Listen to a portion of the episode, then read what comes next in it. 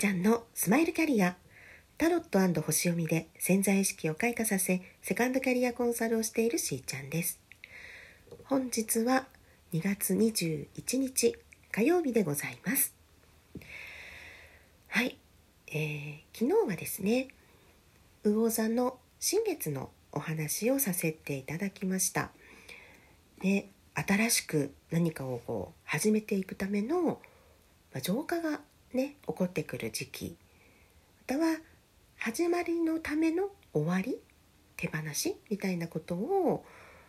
うん、意識されるといいんじゃないかなっていうことでお伝えしたんですけれどもうんいろいろねあの波がはいあの本当の意味で波が来てますっていうでその波がねあのチャンスとかうん、何かこう気づきとかそうだな。本当物事ってねコインの裏表どちらから見るかっていうことでどんどん変わっていくじゃないですか。だから一見マイナスなことのように見えてもそれはあの転じていくんですよ。うん、何か例えば問題があるようなこととしてやってきた方はですねそこ本当にいい気づきのタイミングだからそう新しい本当の自分で生きていくために新しい自分を新しい自分の人生を生きていくために必要な手放しなんですね。でこの時忘れてほしくないのは冷静な目線です そして現実的な思考ですはい、これは、うん、大前提ね。あのこれ別にあの新月とか関係なく いつも言ってるんですけどもあのどんなにエネルギーワークに長けている方とか直感力が優れていてもグラウンディングしていないとなかなかそこ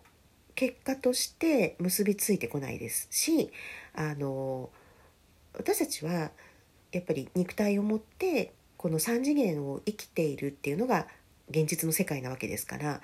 この中でどのように対処していくのかっていうところはもう避けられないのですよ。うん、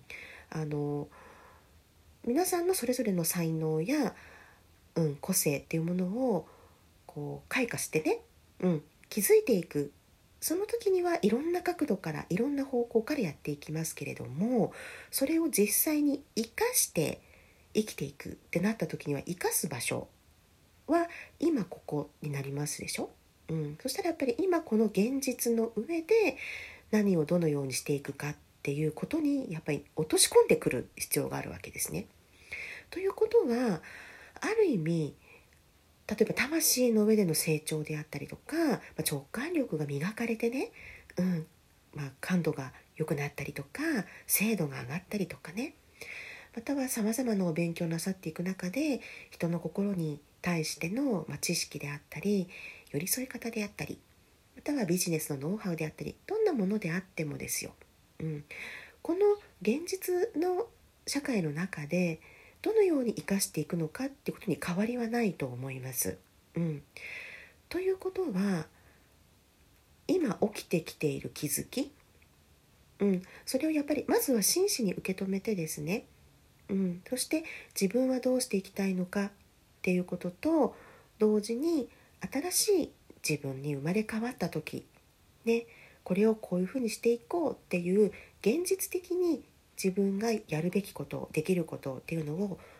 やっぱり明確にする必要あると思います。そして必要なそのものがやってきてるわけですから いつでも。だから一見ねなんだか大変なことをやってきたような嫌なことがねあったようなことに今見舞われている方ねうん大丈夫ですよ。であの至らなかった自分をもし見ることがあったとしてももうそれは本当に真摯に受け止めて改善すべきことなんだと思いますそしてできるからねそれが来たんだと思いますので現実を冷静に見てそして今自分にできることをやっていくうん、何でもかんでもこう頑張りますって言ってあの過度にね、うん、自分に強いるようなことまあ、ある程度は仕方ないにしても限界を迎えたらば結果ドロップアウトしちゃうとか、うん、体壊すとかね、うん、本来、えー、果たすべきことさえできなくなっちゃうってなったら本末転倒ですよね。うん、今大事なことはそう気づきがあった時に冷静に客観的に見るということです。そして現状を改善点があれば改革してください。ね。そして自分も冷静に対処する。ね。そして周りに対しても冷静にあるっていうことですね。うん。このね、えー、ことをわざわざお話しするのは今すごくいらない、まあ、余計なものをね手放せるからなんですよ。うんまあ、癒しとかあの愛のエネルギーも魚座ですよね。この魚座の新月から宇宙元旦って3月21日春分の日に、まあ、当たるわけなんですけどそこに向かってある意味どんどん新しいもの来ますよ。でよく言いませんか？あのいらないものを手放してスペースが空くと本当に必要なものが来るよって。ね。そうそう。で何かこう足かせになっちゃってるようなネガティブなものっていうのはこう手放して身軽になった方がいいわけですから。でそれが何なのかってことに気づけなくなっちゃうんですよね特に忙しくしてたりとか自分の内面を見るっていうことをおろそかにしてしまうとだから気づきとしてやってきて現実を見なさいよとか自分の心の中見なさいよみたいなことがやってきてるんじゃないかなっていうふうにね感じたんですね。こそうですよね。あのもちろんご相談いただいている方のあの置かれてる現状はみんなそれぞれ違うのでっていうのはもう本当にもう大前提としてあるんですけどでもそう星から言えることはもう不要なものを手放していけるタイミングが来ているっていうことは本当にそうなんですね。だから自分さえ頑張ればなんとかなるとかね。自分さえ我慢してればうまくいくとかね。それはそうなのかな？違うんじゃないの？みたいなことが起こってるんじゃない？っていうことが一つね、うん、あのあくまでもここのところの何人かのお話とね 今絡めておりますがでもそうそれやっぱり感じたのでお伝えしたいと思ったんですよ。そしてやっぱりあのパートナーシップこの人間関係を表す第7ハウスっていうところで今回の魚座の新月って起こってるので恋愛とか、まあ、結婚とかねそういうのを見る時に、まあ、その第7ハウスって見ますけど仕事上のパートナーシップとかもも言えると思うんですよ。だから人間関係その全般に対しての変革何らかのこうねチャンスっていうのも得やすい時期だと思いますのででしかもここにあのそうそう水亀座にいる土星があの物事のねこのスタートとかを意味する新月と重なるっていうポイントね。うん、やっぱり人脈が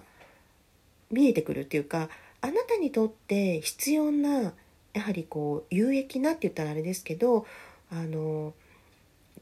自分をね良き方向に導いてくれる方は誰なのかそして人間関係やっぱり人ね自分がいいなって思う人とか